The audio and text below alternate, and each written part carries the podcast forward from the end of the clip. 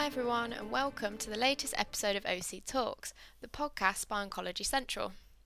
My name is Rachel Jenkins, and I am Publishing Manager at Future Science Group, and I'm joined today by Dr. Kate Newbold. So, thank you so much, Kate, for joining us today.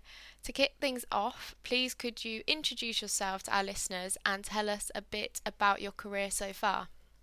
Yeah, good afternoon. So um, I am Kate Newbold, uh, Dr. Kate Newbold. I'm a clinical oncologist uh, consultant at the Royal Marsden Hospital in London, and I've been a consultant here now for 15 years, specialising in the management of head and neck cancers and thyroid cancer. I'm head of the thyroid unit here, and we have probably the largest um, referral base now for both national uh, and international for our advanced thyroid cancers, particularly uh, because we've had lots of clinical trials open in the past, and that has built up that slightly skewed um, pa- uh, patient population that we have. But we manage patients right from surgery up until the end of life, and, and that's one thing with being a clinical oncologist. Uh, managing thyroid cancer is that we we can manage the whole spectrum of treatments from radioactive iodine through to external beam radiotherapy, should it be required, uh, to the systemic therapies and the targeted therapies that we'll come on to talk about. Perfect. Could you give our listeners a brief overview of the current treatment options for thyroid cancer? So, uh, thyroid cancer in, in, as a whole is generally a good prognosis, treatable and curable. And in those, uh, the majority of patients, they will undergo some sort of uh, surgery, either part of their thyroid gland removed or all of their thyroid gland removed. They may have radioactive iodine, and, and usually that's enough, and those patients will be cured of their thyroid cancer.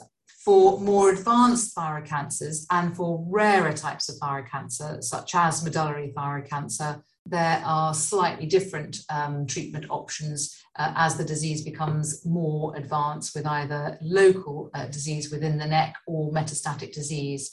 And in those patients, we do have some drug therapies that we use. Uh, however, there are limitations with these uh, drugs at the moment in that we only have one line of treatment for both differentiated thyroid cancer, so that's papillary when it becomes advanced, and one line of drug therapy for medullary thyroid cancer. Uh, and these drugs are not curative, they will slow the progression of the disease down, and even that benefit doesn't come for free. Uh, there are significant side effects which impact on a patient's quality of life. So that is the those are the limitations of our management of advanced thyroid cancer currently. Advanced thyroid cancers don't respond uh, very well to uh, more standard types of chemotherapy. So we're looking for these more targeted therapies. Perfect. So you touched on the next question, which was limitations. Um, so I don't know if you want to go more in depth on that, or if there's anything you can add about how we can start to overcome these limitations? So, what's um, helping us overcome the limitations of current treatments is, the, is understanding the biology of the cancer. And as we understand the biology of the cancer and therefore the natural history of thyroid cancer, we have understood and been able to identify uh, genomic alterations within the tumor that can be targeted by specific uh, drugs. And that has really taken um, the management of these patients in a forward direction. So, the drugs that we have at the moment are fairly targeted, but not very targeted. And that means that they do come with quite a lot of side effects because the drug is not acting just on the cancer cell, it's also having um, off target uh, effects on the normal tissues. And so, the sort of side effects that patients may get from the current drug therapies are um, high blood pressure, uh, diarrhea, skin rashes, fatigue, loss of appetite, loss of weight. And in a cancer that can um, just grow quite slowly, it, so patients are living with this for many years, quality of life for these patients is, is extremely important as well as quantity of life. And therefore, the more targeted that we can get with our treatments by understanding the biology of an individual patient's tumour, then hopefully um, not only will it be more effective in terms of slowing down the cancer, shrinking the cancer itself, but also will have less or fewer treatment induced morbidities as well. So, what does the recent NICE recommendation of selpercatinib use in advanced thyroid cancer treatment mean for oncologists and their patients? Well, so we are really excited to welcome this new NICE recommendation because Selpercatinib is a drug um, directed specifically at patients who have an alteration in, in the RET gene. And in medullary uh, thyroid cancers, about a quarter of the patients will have this alteration either as a hereditary uh, form of the gene or within the tumor itself.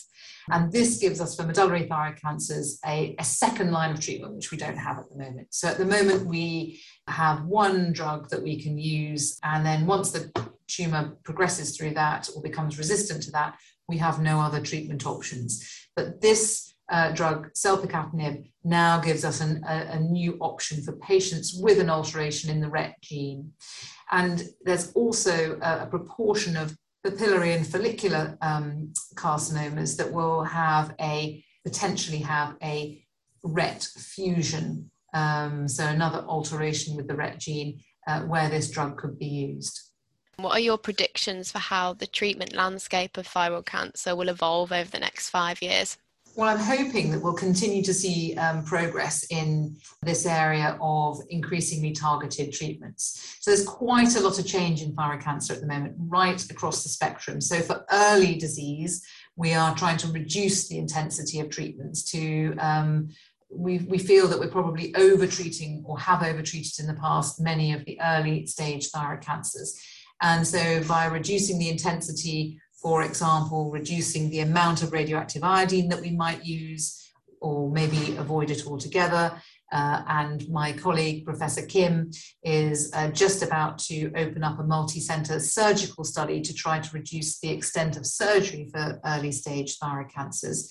Then hopefully we'll be then reducing the treatment-induced morbidity for these particular low-risk patients. At the other end of the spectrum, where we've got advanced disease, um, I anticipate that with, again, increased understanding of the uh, genomic alterations of these tumors, we will not only be able to target treatments much better to an individual person's, a patient's tumor, but we'll also be able to identify when, at an earlier stage, when a particular drug treatment is not being useful anymore, i.e., when the tumor mutates and becomes resistant to that drug. And then hopefully we can uh, uh, stop that particular drug and use that understanding of the change in biology to, to identify another drug that may be more effective in that situation. And again, it's trying to limit the toxicities of treatments that may not be very effective for patients um, and trying to identify a drug that is more effective because it's targeting the specifics of that individual tumor uh, to in, improve outcomes and also reduce side effects. Amazing. Thank you very much. Do you have any other comments before we close off? No, I just think it's exciting that we are managing to talk about new drugs in this rare cancer because um, thyroid cancer does suffer in being a rare cancer uh, in terms of funding for research. Uh, and so it's really great news that we've got this. Amazing. Thank you for chatting with us today, Kate. It's been great to hear about the evolving treatment landscape for thyroid cancer and also the recent NICE recommendation.